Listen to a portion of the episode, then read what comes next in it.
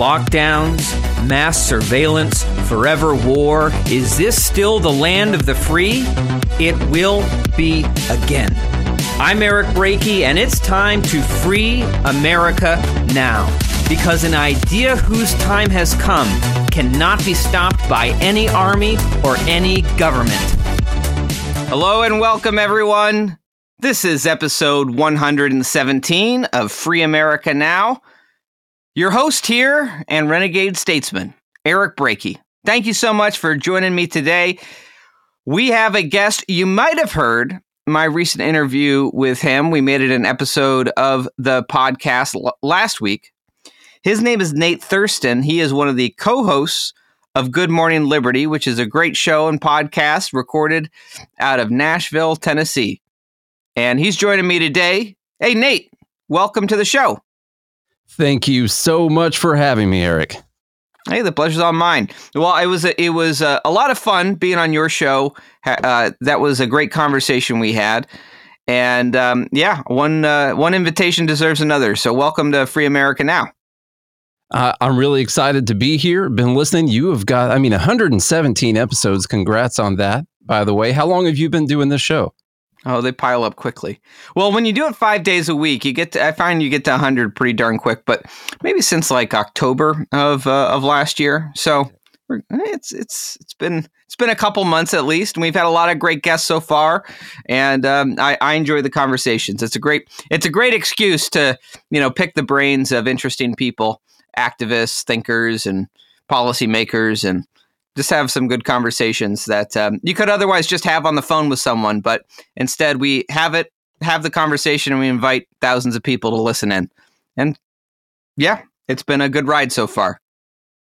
Yeah, that's we just hit episode 664 yesterday, and it is. I got some catching up to do. It's crazy, and like you said, we do it 5 days a week. Most of the time, it's 5 days a week, and so they really do pile up really fast when you hit that. So I think we'll have to have a big 1,000th episode party. You need to have a 500th. We had a 500th last year, so you'll have to have a party when it comes up to that time, and I'm sure all of the guests will appreciate that. I'm kind of putting you out there right now, by the way, because people are going to be expecting this. So you're obligated now. Yeah, well, geez, if we keep doing this 5 days a week, then who knows? Maybe we'll get there. I guess we won't catch up to you if you're also doing 5 days a week. But tell me, how did you get in? How long have you been doing your show? If you're in the 600s, it must have been, geez, I guess a little basic math. It must have been a little while. Yeah, it's so we didn't start always doing 5 days a week. We actually started the podcast semi-full time in 2019. We had done some episodes before that, but it was very sporadic, one every 2 or 3 weeks, something like that.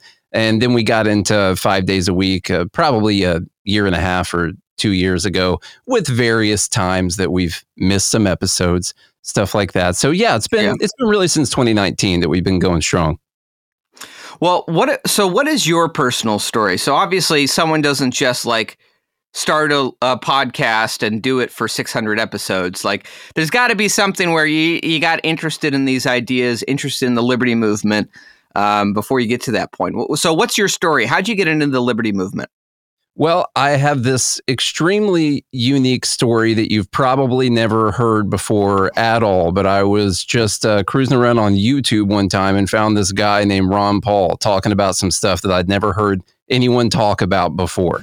And it just really got me thinking. At first I was very against the things that I was hearing because I was your typical just say generally right-wing, pro-war, all of that stuff. I think when you were on a couple weeks ago, I mentioned that I used to have a George W. Bush bumper sticker on my car. Yeah. So I was gung ho. I got you beat. I had a in high school, Bill O'Reilly was encouraging people to boycott France. You remember this? Oh yeah. When France didn't support, the UN Security Council resolution on the war in Iraq, so. I had a boycott France bumper sticker on the back of my first car. That's how bought in I was. Did you break up any Dixie Chicks CDs in your spare time? Truth be told, I think at that point in time, I hardly knew who the Dixie Chicks were, but I was definitely upset with them Oh yeah, because that's what my my talking heads on Fox News at the time told me to think.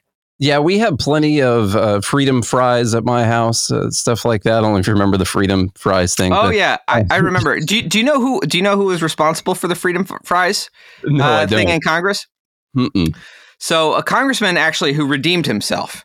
His name was Congressman Walter Jones. He was from, I think, North Carolina. I actually worked with him on when I was on the National Platform Committee in 2016 at the convention on a plank to try to declassify the 28 pages of the 9/11 report about Saudi ties to the attacks. Anyway, but he was like very pro war in Iraq. He put in the bill to change the name of French fries in the congressional cafeteria to Freedom Fries after the whole, France didn't go along with the war. And, I think like so many of us, he was caught up in that war fever, but that fever broke for him. And he realized with, I must have been a year or two into the war in Iraq, what a terrible mistake it was. And he spent the rest of his life, the rest of his political career, writing letters and calling the families of our soldiers who had died over there to apologize and try to, it's one thing, plenty of politicians make bad decisions.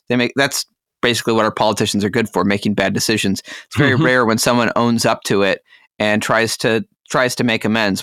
Congressman Walter Jones ended up being one of Ron Paul's great friends in Congress. And boy, this is quite a tangent that we've gone down on Freedom Fries. It's interesting though. Because like you were saying, it's not normal to see someone even change their mind on anything. I think once you get entrenched in an idea, you just dig in more and more on that idea. So him making that pivot like that, I mean, that's a big deal. I don't know if he has any books written or anything yet, but we need to get into that psychology and how that happened. Yeah. He's, the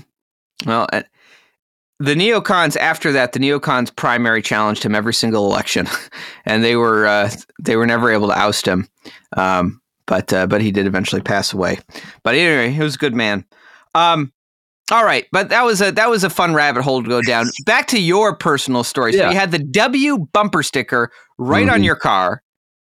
This was. Let me ask you. So, how old are you, Nate? What year were you born?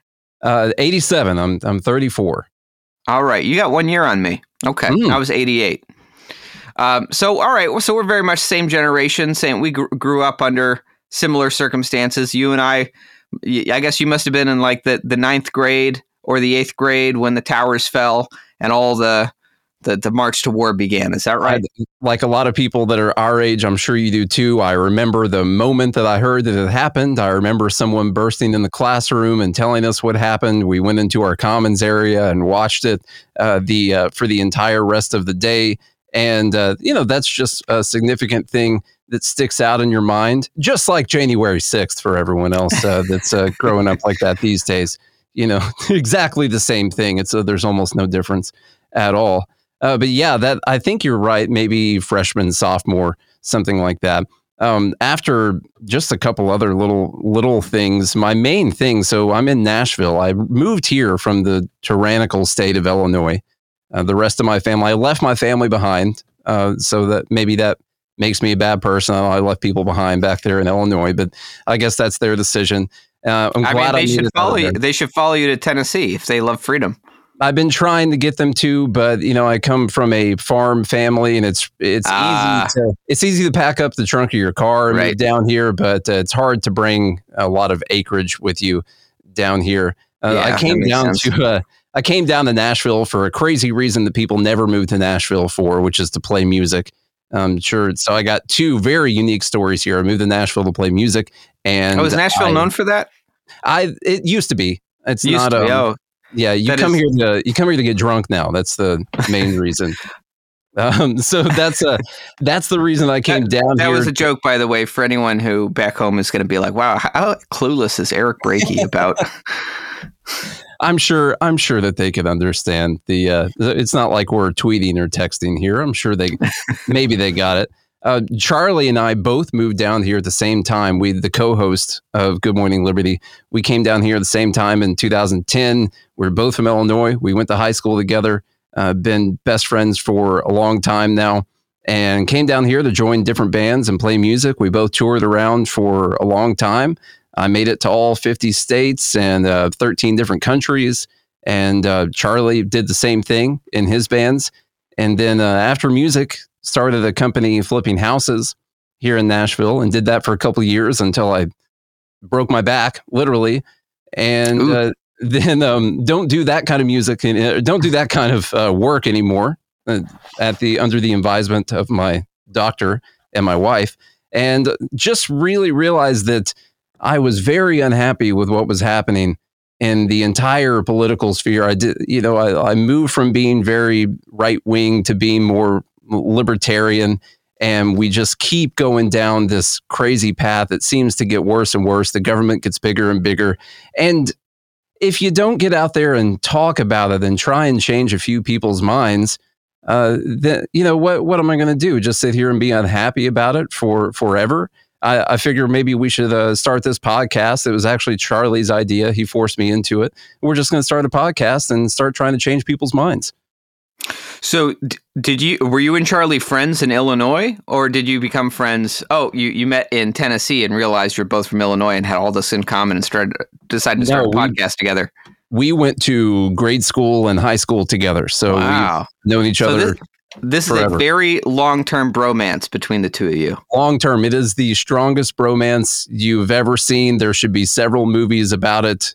Maybe we'll make some movies about it later on. We'll see. But yeah, it's crazy. And I think it comes through on the podcast because he and I have just been sitting here talking about these things for a really long time. And so that's what we do. We just have microphones in front of our faces now. So it's a little different. All right. Well, if your life was a movie, what is it building up towards? Like, what's going to be the climax in this bromance film between you and Charlie?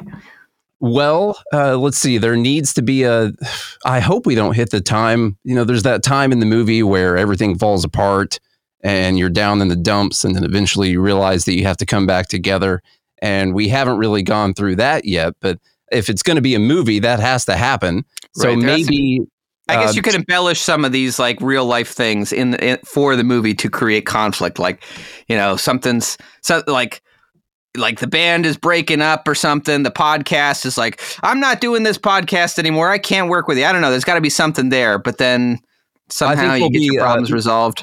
It'll be like The Social Network, probably, where where it gets really, really big, and then someone writes the other one out of the contract, probably, and they'll be able to make a movie about it like that. So we'll just say it's going to be like The Social Network. So, like, one of you is the Winklevoss twins? Yeah, well, one of us would be one of us would be Zuckerberg, and one of us would be the friend that he started it with. I can't remember his name now. You know, the one that played by Andrew Garfield in the movie. I'm trying to remember. I can't remember his name now. It's been a long time since I've seen the movie. Okay, so there were other besides the Winklevoss twins. Yeah, so I hope this doesn't happen. I don't have any plans of this happening. No. For Charlie, when you listen to this is not any type of plan. Hopefully he doesn't have it worked out like that either. But maybe it'll be like The Patriot. That would be fine. The Patriot or Braveheart. I think we could do that. Fighting for liberty. Possibly. Right. I don't really want to go out like the end of Braveheart or anything, but hey. Well, you know, hopefully, you know, in the end, we all go out shouting for freedom. Yeah, I'm gonna do that. I would just, you know, when things, I don't know if everything that we're doing is going to work, but I at least want to be able to look back and say that I was doing the right things, that I was trying to convert people and change people's minds, and at least be able to look back on it and say that. And I hope everyone is doing that at the same time. That even if you think that none of this is going to work, there's no way we can stop this federal government tyrannical train that's going. At least be on the right side of history. Yeah.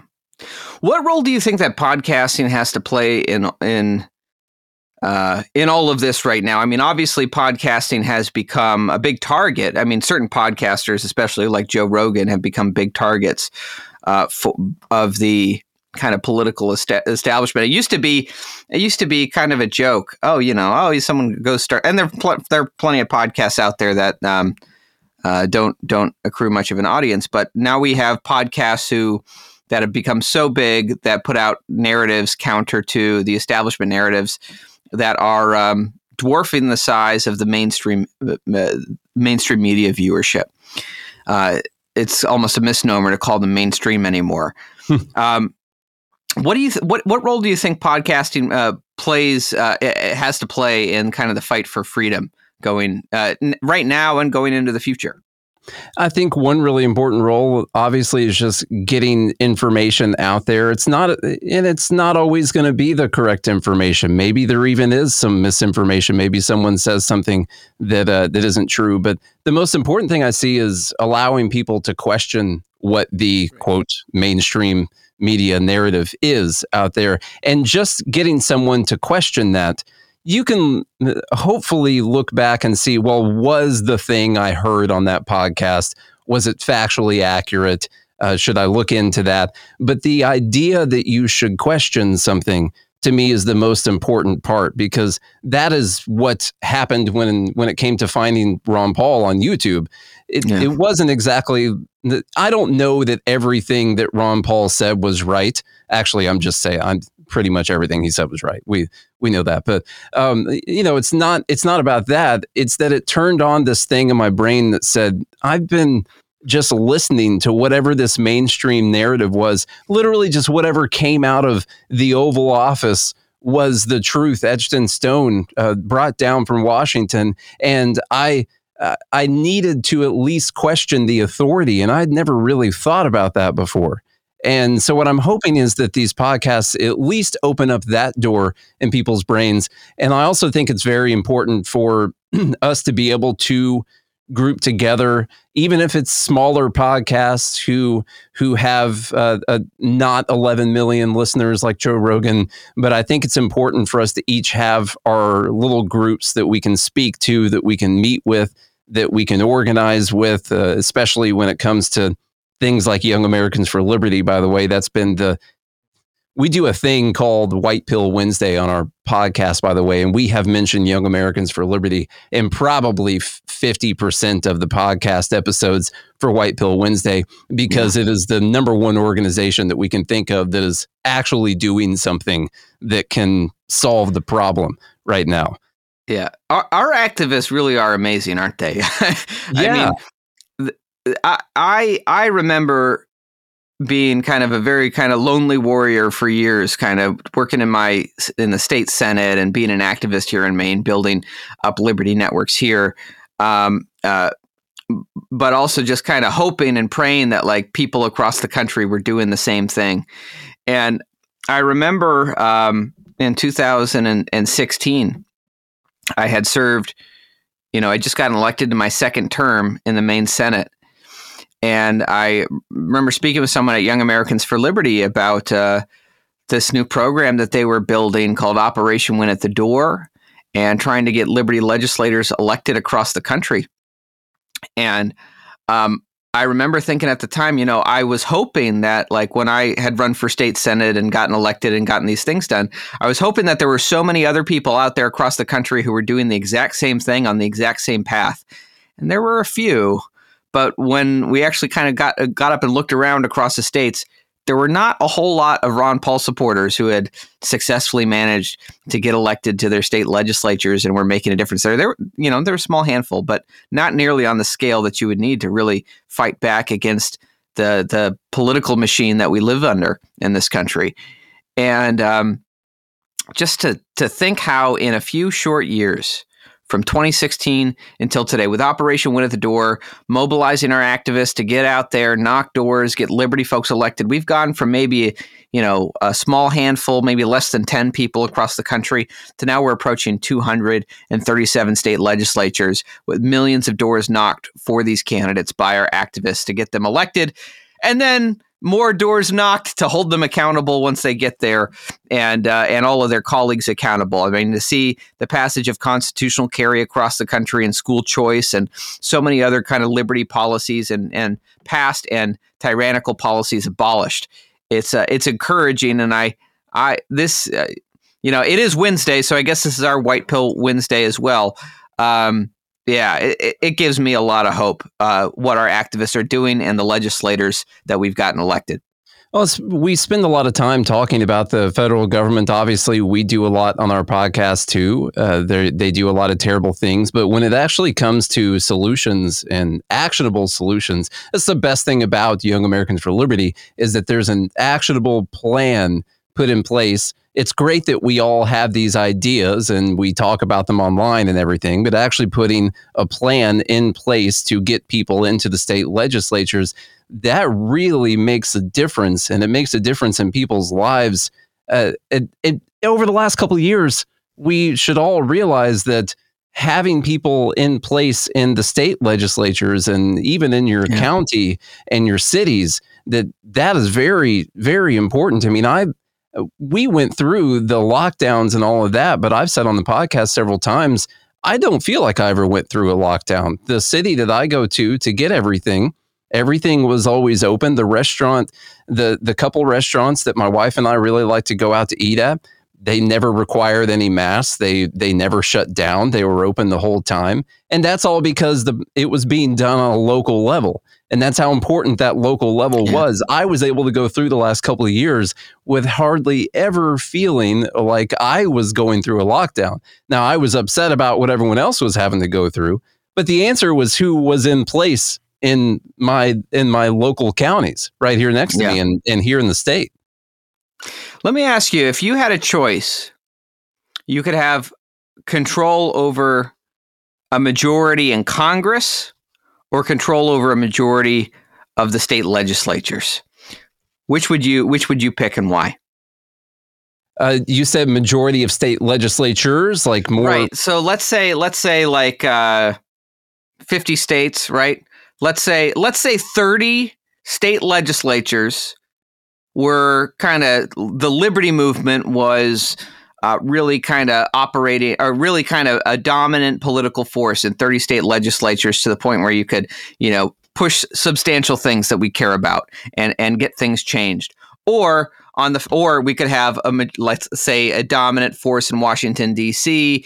and a majority there. Now, I think it's probably harder to get I guess we could debate which is harder to achieve, but let's say you could have either one. Which would you prefer? Which do you think would make a bigger impact? That's a great question that really puts it in perspective, because I know I would go with having the majority of the state legislatures because of nullification, because of the 10th Amendment, because of the power that the states actually have.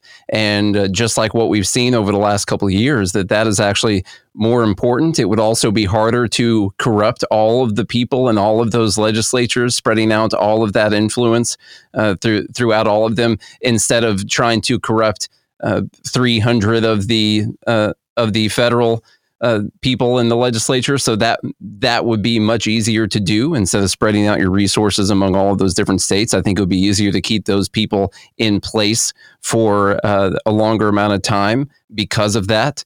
And they're the ones that actually have most of the power, since I think that basically everything the federal government does needs to be gotten rid of. I would much rather have the state legislatures. Yeah. Well, I think you're absolutely right. I mean, obviously, I guess we were talking about it, so maybe I kind of gave that away. But I think something that's occurred to me is I feel like the choice between whether or not to try to win on the state levels across the country or to win in Washington, D.C., Are you a Lord of the Rings fan, by the way?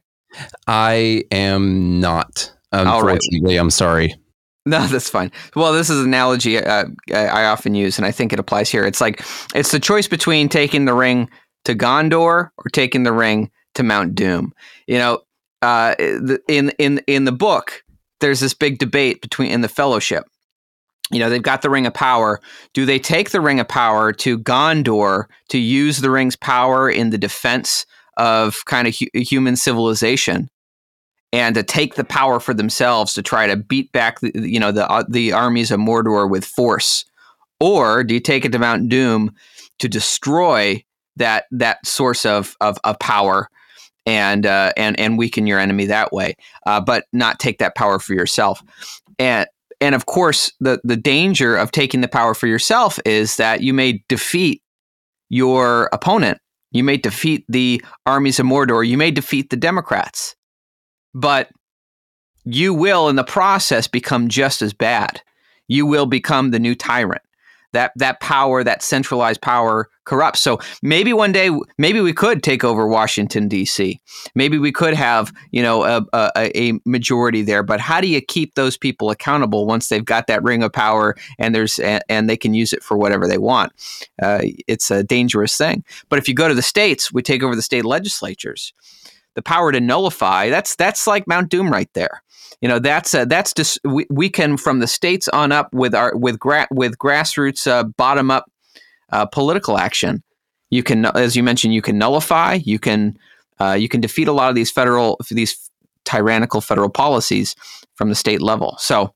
Yeah, the answer is to get rid of the power. And this is something that we've actually had pretty good success in talking to people about. Anyone who listens to the podcast has heard us mention the story a bunch of times, but we got into a couple arguments with Bernie supporters when we were at different conferences. We were at Politicon, which has got people from all sides of every aisle there.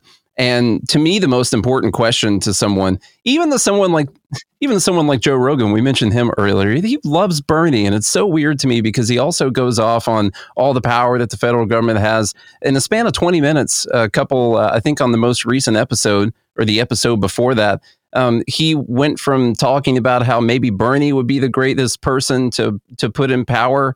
And then 20 minutes later, he was talking about how equality of outcome is a ridiculous idea that we shouldn't strive towards whatsoever. And so the question that you have to ask someone like that is, who is after Bernie? Okay, you think he's a great person. You think he's going to do an amazing job. Who is it that's going to be after him? And if you can't answer that question, then you cannot allow Bernie to have that power. I thought that this point would have been made perfectly for people on the left by the fact that we just had Donald Trump as our president for the last 4 years. And you would think that since we literally had Hitler in office, according to all of those people, that you would really just want to take away the power that office has. And that would be the actual solution. Instead, it seems like the answer is to make sure that you are the one that always stays in power. But of course, like with your analogy with Lord of the Rings earlier, which I'm just sorry, it's not that I'm not a fan. I just actually haven't seen it. I'm sure if I watched it, I would enjoy it. A lot of people like the movies. Movies are nice. Books are great. If you ever get the time, it's a long thing. It's like buckling down and like reading through Atlas Shrugged, right? It's a long commitment. But you're right. I think I was listening to that episode of Joe Rogan that you referenced, where he said that exact thing. He talks about if I remember right, I don't remember who he was talking to, but he's trying to establish how crazy it is that he's getting attacked by so many people on the left. And he's like, look, I'm on the left. I supported Bernie Sanders. I support single payer healthcare. I support welfare programs. I just also support Second Amendment and other things. All right. But I do think what he misses here is, I understand what Rogan is saying, and he values a social safety net. And I think that we can have a legitimate debate about, the social safety net. This is something that has been put in place. We do have a social safety net. A lot of people like the idea of a social safety net. We could have a social safety net, though, without it being built so stupidly, right? We could have a social safety net without it being built in such a way that it concentrates power in centralized government agencies and takes power and autonomy away from the individual. I mean, this is the problem with healthcare, single payer healthcare, as it's conceived by so many on the left, right?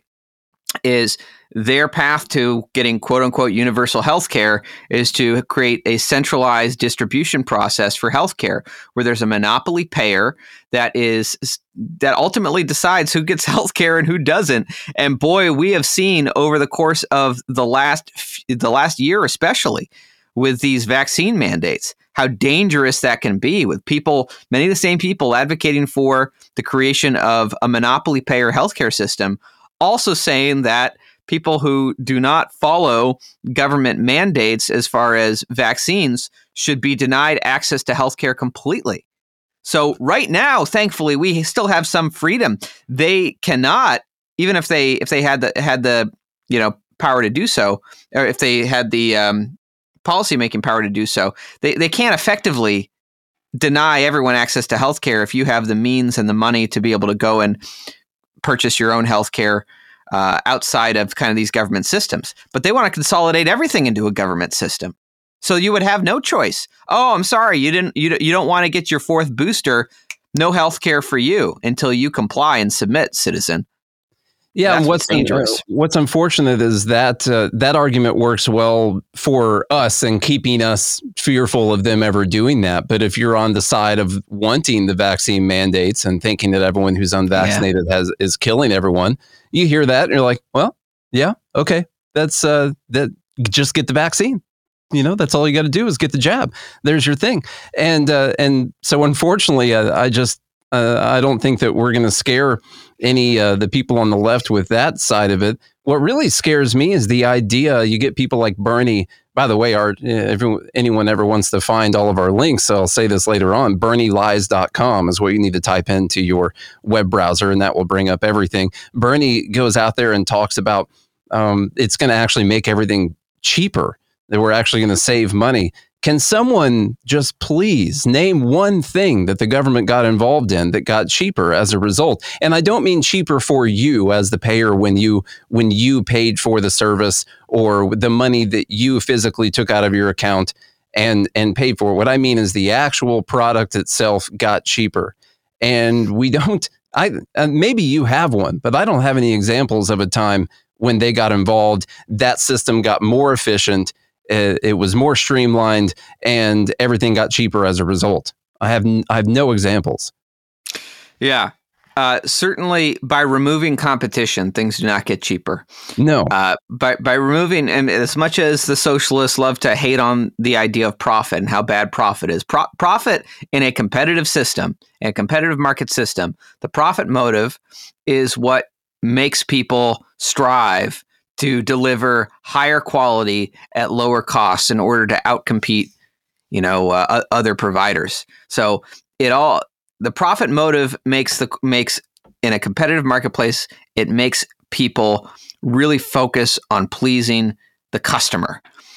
And I have long said with our healthcare system, I often think that we are. The current narrative of debate, I think, presents us with a very false choice. So this has kind of been the mode that we've been in for the last several decades, at least since Obamacare, probably before that. But the binary that we're given, kind of like much of the false left-right binary, Republican-Democrat binary, is that we need to have a system and choose between a system that is controlled by big corporations and insurance companies and big hospitals. Either they're in control, or we choose a system where we have big government in control. And it's kind of weird that those are our only two options. Like, both of those options seem to suck. Why can't we build a system where doctors and patients are in control, where consumers are in control? That's what we always strive for in free market. Any free market system is a system where the consumers are in charge, because the providers have to cater to they've got to compete for your business. Why can't we do that in healthcare? And we rely on that for food, by the way. Like, every single person needs food to survive. It's that's a thing.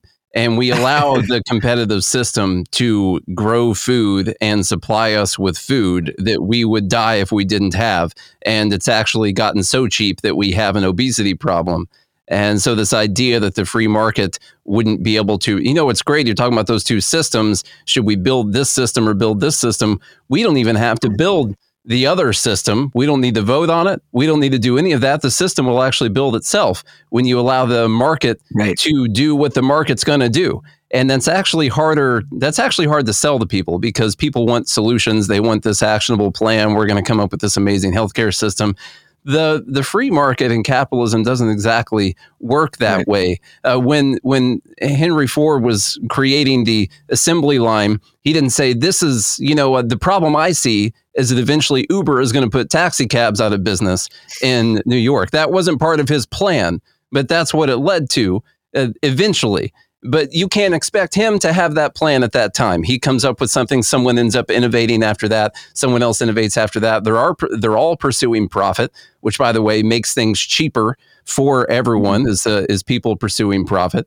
And so it's actually a difficult thing to sell to people who want to hear what this solution is, because they want this plan written down on paper. The solution is for us to not create a plan for this and to leave everyone alone.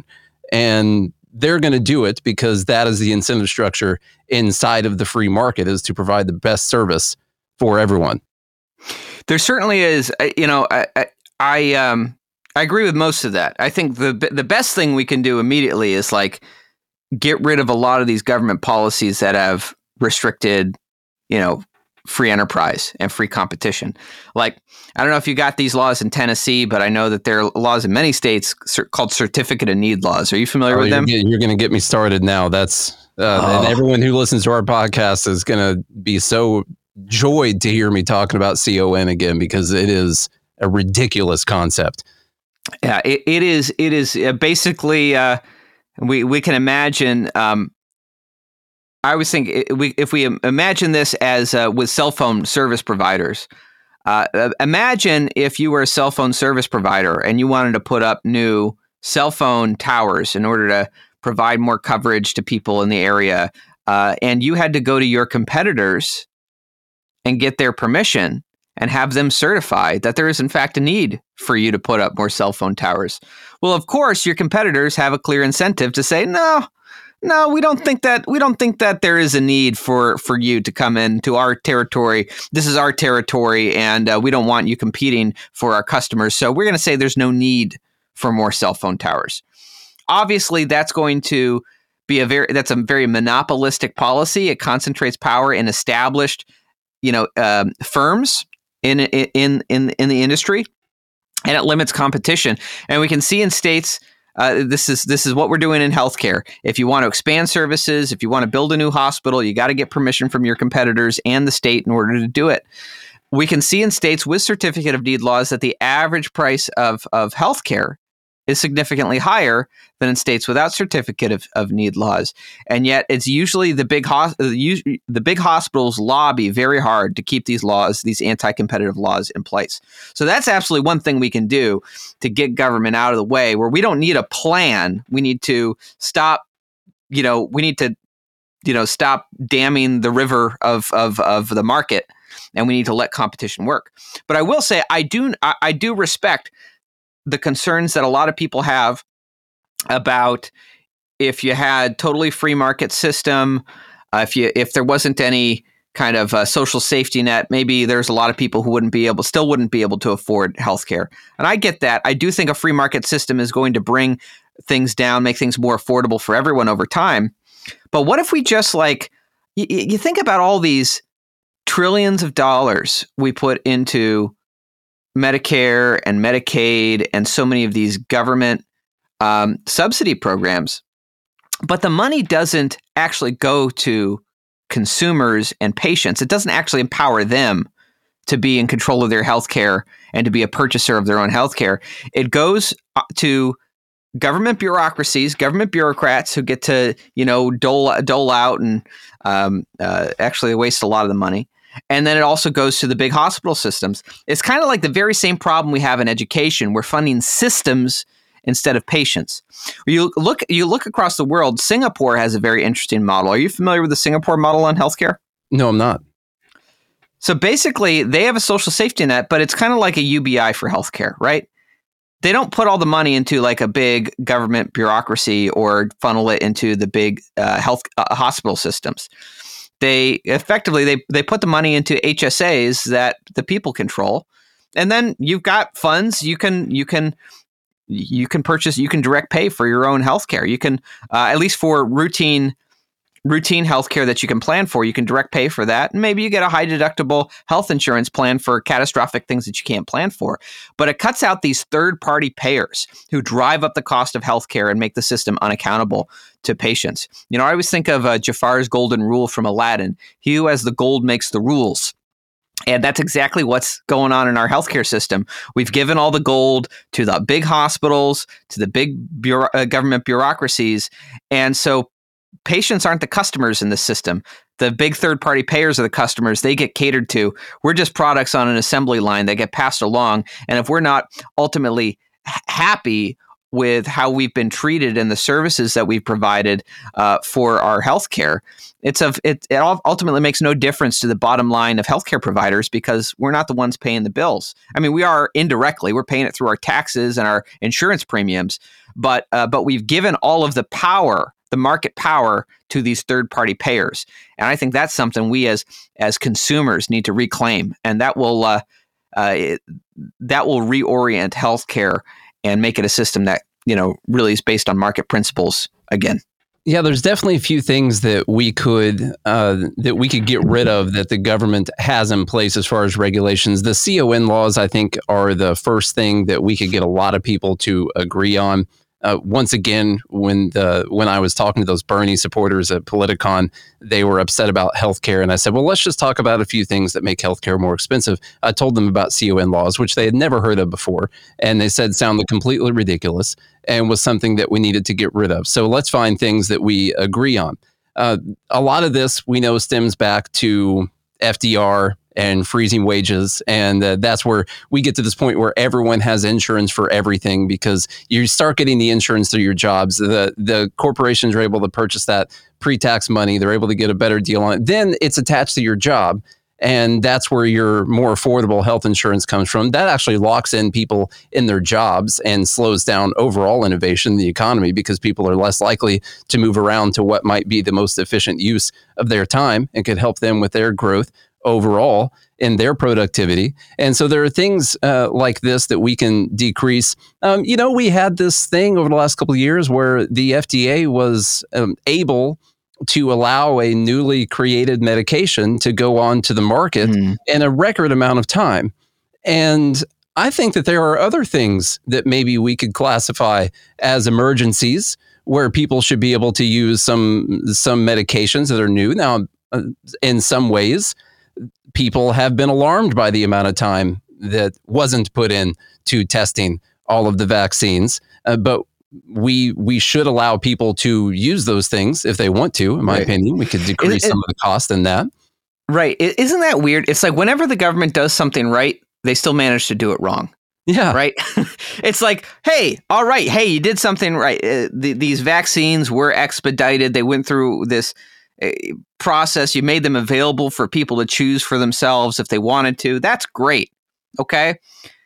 But then you went a step further, government, and then you said, all right, now this these experimental vaccines, we're not just making them available, through an expedited process. We're going to mandate that you have to take them now.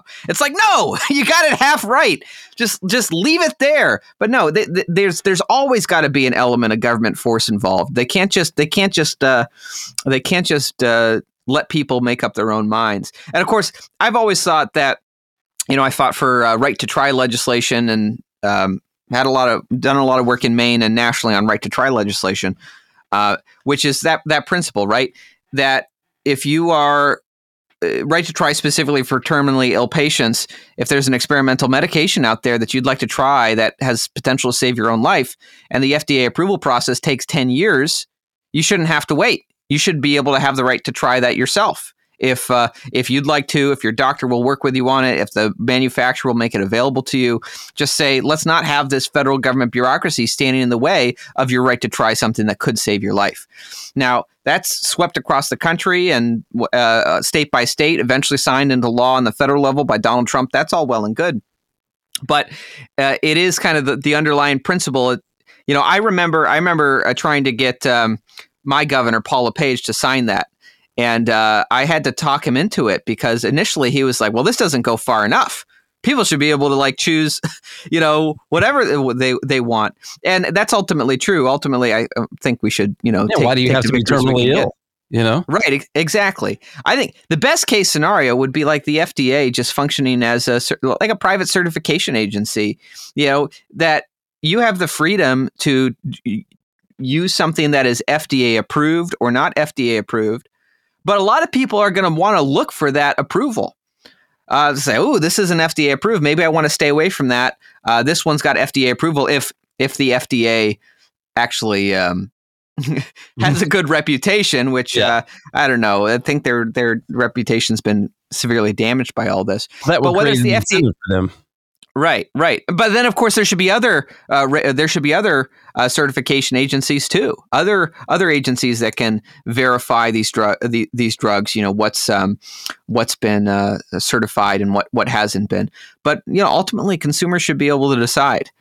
And at that time, you look for that brand name on the box, and you say, okay, well, this was approved by Senator Eric Brakey. Well, look at that. This must be a really good medication. A lot of people end up taking it. A lot of people end up taking it, and it either it hurts them in some way, kills a bunch of people. Not saying that you would approve such a medication, but then your brand is worthless after that. So you have a massive incentive to be able to do that. And the FDA should have that incentive also. It seems like they're not working within that incentive because, hey, when you have a monopoly on things, what is your incentive to actually do a good job? You don't have it. Well, and they're oftentimes, I mean, very like the whole design of it's very risk averse, right? If someone dies because the FDA took an extra 5 years to approve a drug that could have saved their life, the FDA doesn't usually get blamed for that. Because that's the unseen. People didn't know that drug could have been available to save their life. But they do get blamed if they approve something that does kill someone. So they have a very strong incentive to block things from coming to market than they do to prematurely approve things, because they've got kind of accountability for that, as they should, if they put their stamp of approval on it. But that's why it shouldn't require someone's stamp of approval.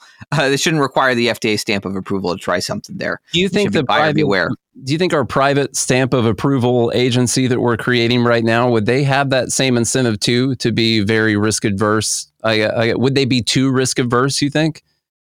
Because they'd be so worried about messing up their brand name? I mean, potentially, but I guess I don't see that risk aversion being a problem so much in a system where, one, there can be other competing ratings agencies. So you've got like maybe Consumer Reports decides, all right, we're going to start certifying. We're going to have our own kind of division certifying these things and looking into these things. Yeah, and so you could have some private competition there. And then two, ultimately, if the FDA wants to be the folks who we have the very strictest, strongest standards in order to give FDA approval, then maybe that works. Maybe that's good for them in that case. Maybe that will make the FDA kind of the gold standard of we don't want people look at and say they don't want anything that doesn't have FDA approval. But as long as you still have the freedom to access other things without FDA approval, it's no longer a problem. It's only the force and violence that's inherent in the current regime that's the problem.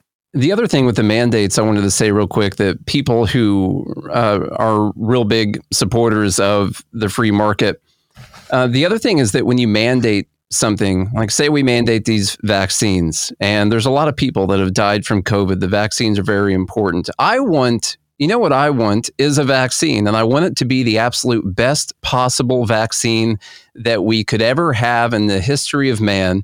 And what I wonder is, are you likely to have those innovations in a system where people are mandated to take whatever product you put out? Or are you going to get that in a system where people have to choose to take whatever product you put out? In my opinion, the mandates actually decrease the effectiveness of the vaccine because it decreases the incentive structure that the companies need to make an even better vaccine.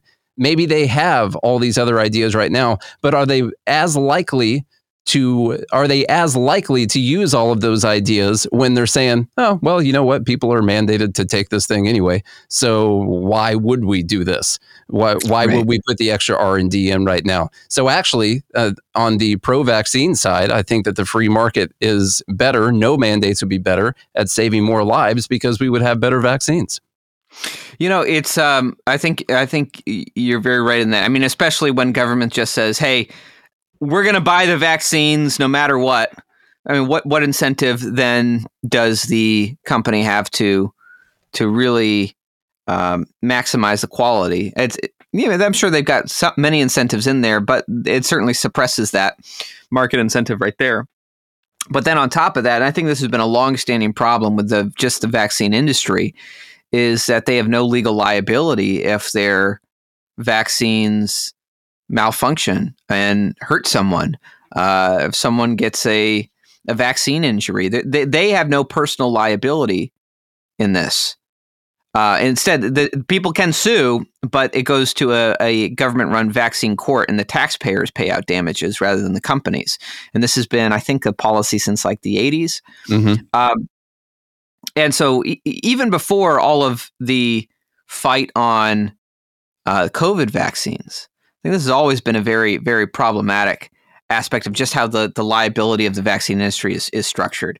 I've always thought, geez, if I had to choose between like buying two different cars, right, and they were identical in every single way, but one car was manufactured by a company that had no liability whatsoever if like the engine failed or the brakes failed, and like I was in a tragic accident, they had no liability, versus a company that does have legal liability if something like that happens. Which company do I think is going to be taking greater pains to make sure that there is lower incidence of malfunction or something going wrong? I think those with skin in the game, and right now it's just become a way for these companies to just print money, because government will say you have no liability whatsoever, and also we're going to mandate all of these things that you create. That becomes it's even more of a problem when we have these mandates and we have the FDA selecting which companies are going to make it and which companies aren't, and we're picking who we're going to buy it from. Those are all, I understand part of the liability argument, but I think it would be best just for people to have liability on the products that you create. I understand a little bit where you say, okay, we need this vaccine really quickly. There's a pandemic going around. Here's what we'll do. You're not going to have liability, because if we put the liability on there, maybe it's going to take you 2 years to create it, and everyone's going to be dead by then. And so we need this right now. So I can understand that side of the argument a little bit, but overall, I do think it would be better for them to have liability on this. You wouldn't have so many vaccine hesitant people. That's obviously been a really big reason that the theories about the vaccine have popped up, some true, some not true, and that so many people have been hesitant to do it is just because they don't think the company has any reason to actually put out the best product possible. And what I was getting to with the mandates and the FDA is the company would still have some incentive to put out the best product possible, even if they didn't have liability, because of their brand name. And if everyone was going to take this, then they still have that incentive because of their brand name. But when we're in this structure where the FDA is picking and choosing which companies are going to create this and which companies are not going to be able to create it, who can release things, who can't, people are mandating that you're going to take something from this specific company, then you decrease a little bit of that incentive structure for the brand name from the companies too. So overall, we've got a really messed up system right now. Yep. It's mucked up like only government can do. So Thank you, government. That's what you're good for. Making all of our lives miserable. Yeah, that's pretty much it. You know, I want the federal government to do defense. And I do think we need a federal government for defense of the country. I struggle to find really anything else that I want the federal government to do. I think the states should take care of basically everything else other than that. I think that would solve a lot of problems right now, too. Right now, they've got their hands in everything. They take so much of our money. They borrow so much. They create so much money. They create the inflation, not corporate greed creating the inflation, by the way. The money printing creating the inflation. Government greed is creating the inflation. Government greed. There you go. They basically become this gun that different factions are fighting over right now because they're scared of what the other person's going to do when they get the gun. And I think until we remove that problem, until we take away the powers that they have, we're going to keep dividing and getting worse and worse like we are as a society. What really needs to happen is we need to treat ourselves like what we used to be, which was 50 separate states, 50 separate countries. And I won't worry about what's going on in California unless California is actively killing people and putting people in camps and taking away all their liberties. Then I think the federal government's got a job to come in and enforce the basic liberties of human beings. But other than that, I'm in Tennessee right now. Let's just worry about what's going on in Tennessee. The issue is we can't do that right now because of what's going on with the federal government. They're taking some of my money. They're giving it to other states. They're wasting it. They're setting it on fire. Essentially, they just got this big pile of money. They're setting on fire all the time. And that's causing problems in my life. And until we stop them from doing what they're doing and get this back down to politics on a local level and get all the power back to the states, it's gonna keep trending in the direction it's going right now. And that's another reason why, by the way, we love Young Americans for Liberty so much, because that's what you guys are doing. Well, hey, Nate, I really appreciate it. And it's hard to believe. I feel like we just started talking and yeah, it's already the end of the hour. That was easy. Yeah, it happened so quick. All right. So your show is Good Morning Liberty. And any final thoughts? Where can people find the show and follow you on social media? They can. The easiest thing, I guess, for people to do, obviously, on whatever podcast app you're using right now from whatever tyrannical big company it is that you're using, the big tech overlords, they still allow us to be on all of their platforms, and we are thankful to them for that. So you can look for Good Morning Liberty on that, or you can just type in BernieLies.com into your browser, and that'll bring up all the links to everything that we have. We're real active on TikTok and Twitter and Instagram and all those things. So whichever one is your favorite, we're on there. Truth Social. We got a Truth Social account that we're posting stuff on. I don't know if you got one yet. I don't know what that is. That's Trump's new social media app. Oh, okay. He released it on President's Day, which I think is hilarious. It came out on President's Day, and there's already a lot of people on there. And it's not just your far-right extremists that are on there. It seems to be quite a few people. So we got an account on there, too, if anyone has one yet. But yeah, that's it. Our slogan is life, liberty, and the pursuit of meaning. And we do a new episode every single day of the week when we want to. And so if you're interested, come on over. Awesome. Well, Nate, it's been a real pleasure talking about podcasting and how we fix healthcare, and how, you know, Ron Paul videos on YouTube were, for so many of us, the path to liberty. It's actually kind of scary when you think about all the censorship going on YouTube. Maybe we need to archive some of that stuff before they go down the memory hole. But hey, it's been a real pleasure. Thank you so much. You're always welcome back on the show for another free-range conversation. This one really was free-range. We just wandered everywhere and talked about anything, but I enjoy that. Thank you for coming on. And to the audience, thank you for joining in. Furthermore, my opinion is the Federal Reserve should be destroyed. Talk with you all tomorrow.